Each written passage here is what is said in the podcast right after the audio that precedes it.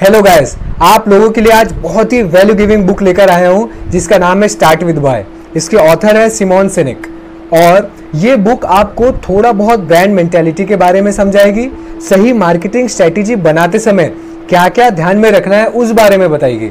इस बुक में आपके लिए क्या क्या है, सबसे पहले हम लोग वो समझ लेते हैं। सिमोन के हिसाब से हर कोई, चाहे वो फर्म हो या ब्रांड अपने वाई को अगर ढूंढ लेता है ना तो वो हमेशा लाइफ में फुलफिल रहेगा।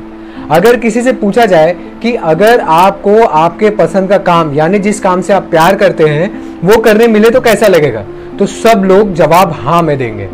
लेकिन सही रीजन या पर्पस नहीं होने के कारण वो कुछ देर में ही खुद को कुछ ऐसे रीजन दे देंगे, जिससे वो काम इम्प्रैक्टिकल लगने लगेगा, यानी आउट ऑफ़ रीच लगने लगेगा। अब आप अपनी लाइफ के किसी भी चीज़ को आसानी से वैल्यूएबल और इंटरेस्टिंग बना सकते हैं बस इंपॉर्टेंट ये है कि आपको उसके पीछे का पर्पस जानना होगा। आमतौर पर क्या होता है कि अगर बॉस कोई अपने एम्प्लॉय को मोटिवेशन देना चाहता है तो वो क्या करता है? वो इंसेंटिव देता है। मतलब अगर अच्छा काम किया तो प्राइज वरना पनिशमेंट ये तो जानवरों वाली मेंटेलिटी है। लेकिन जो लीडर होता है ना, वो पूरे फर्म को अपने वाय से अटैच करता है। इसके पीछे आगे हम प्रैक्टिकल क्या सोल्यूशंस निकल सकते हैं, वो भी देखेंगे। बड़े बड़े एग्जांपल्स बड़े बड़े ब्रांड्स के एग्जांपल्स देखेंगे। तो चलिए शुरू करते हैं। किसी भी बिज़नेस को सक्सेसफुल होने के लिए चार चीज़ें बहुत इंपॉर्टेंट है। सबसे पहला है कैपिटल यानी पैसा।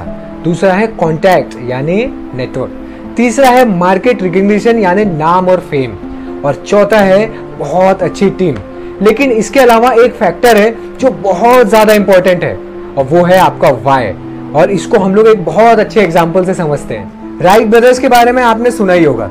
जिन्होंने सबसे पहले लोहे को हवे में उड़ा दिया था।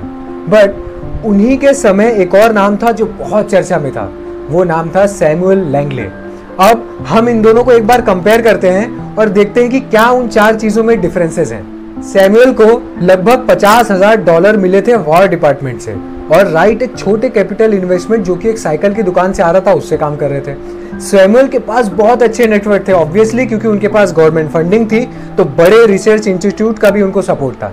सैमुअल की पूरी टीम वेल एजुकेटेड थी और राइट ब्रदर्स की टीम में कोई भी ग्रेजुएट नहीं था, यहाँ तक कि वो खुद भी नहीं।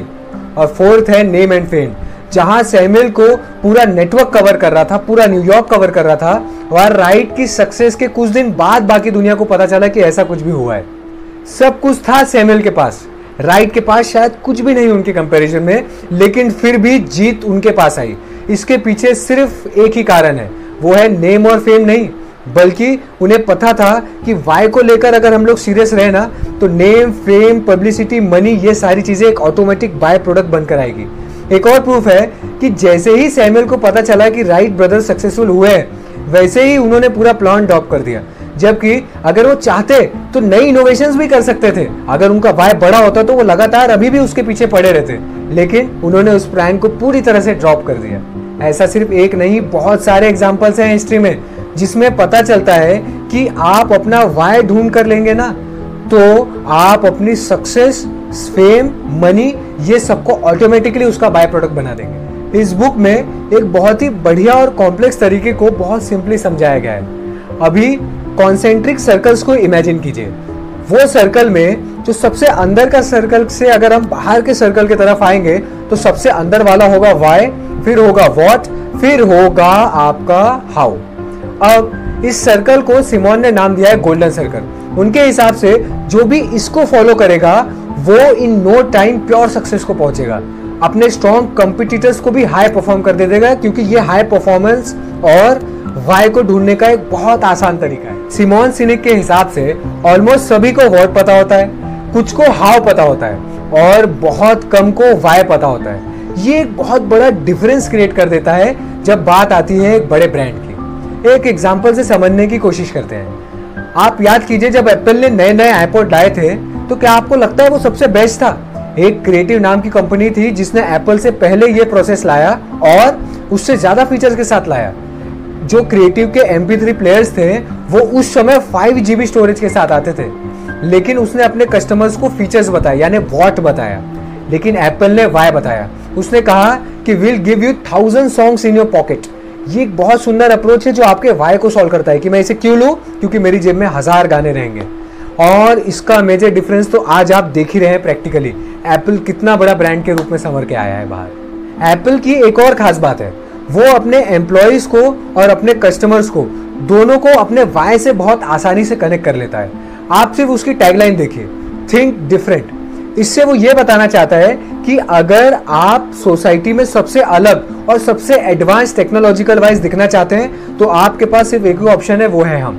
तो ये आपका वाई है मतलब आपको अलग दिखना है। This gives you a why और जैसे ही उनके सारे एम्प्लॉयज़ और उनके सारे लोग अगर उनके वाई से कनेक्ट हो जाते हैं तो वो बहुत जल्दी उसके तरफ़ अट्रैक्ट होते हैं। उनका वाई है थिंक डिफरेंट उनका हाउ है by using and creating our technology and उनका वॉट है उनके प्रोडक्ट्स तो इससे हमको एक और चीज़ समझ में आती है कि इस गोल्डन सर्कल में हमको कभी बाहर से अंदर की ओर नहीं, बल्कि अंदर से बाहर की ओर आना है। यानी पहले वाई फिर हाउ देन वॉट अब इस सर्कल को ना हम लोग बायोलॉजिकल लेवल पर समझने की कोशिश करते हैं। न्यूरोकॉर्टेक्स और लिम्बिक सिस्टम।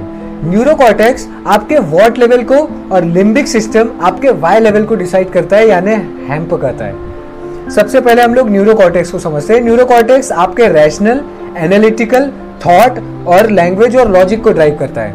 बट इससे आप इंपॉर्टेंट डिसीजंस कभी नहीं लेते हैं। तो इसे ट्रिगर करके टेक्निकली कोई फ़ायदा नहीं है। लेकिन दूसरी तरफ़ limbic brain feelings emotion trust loyalty इसे ड्राइव करता है।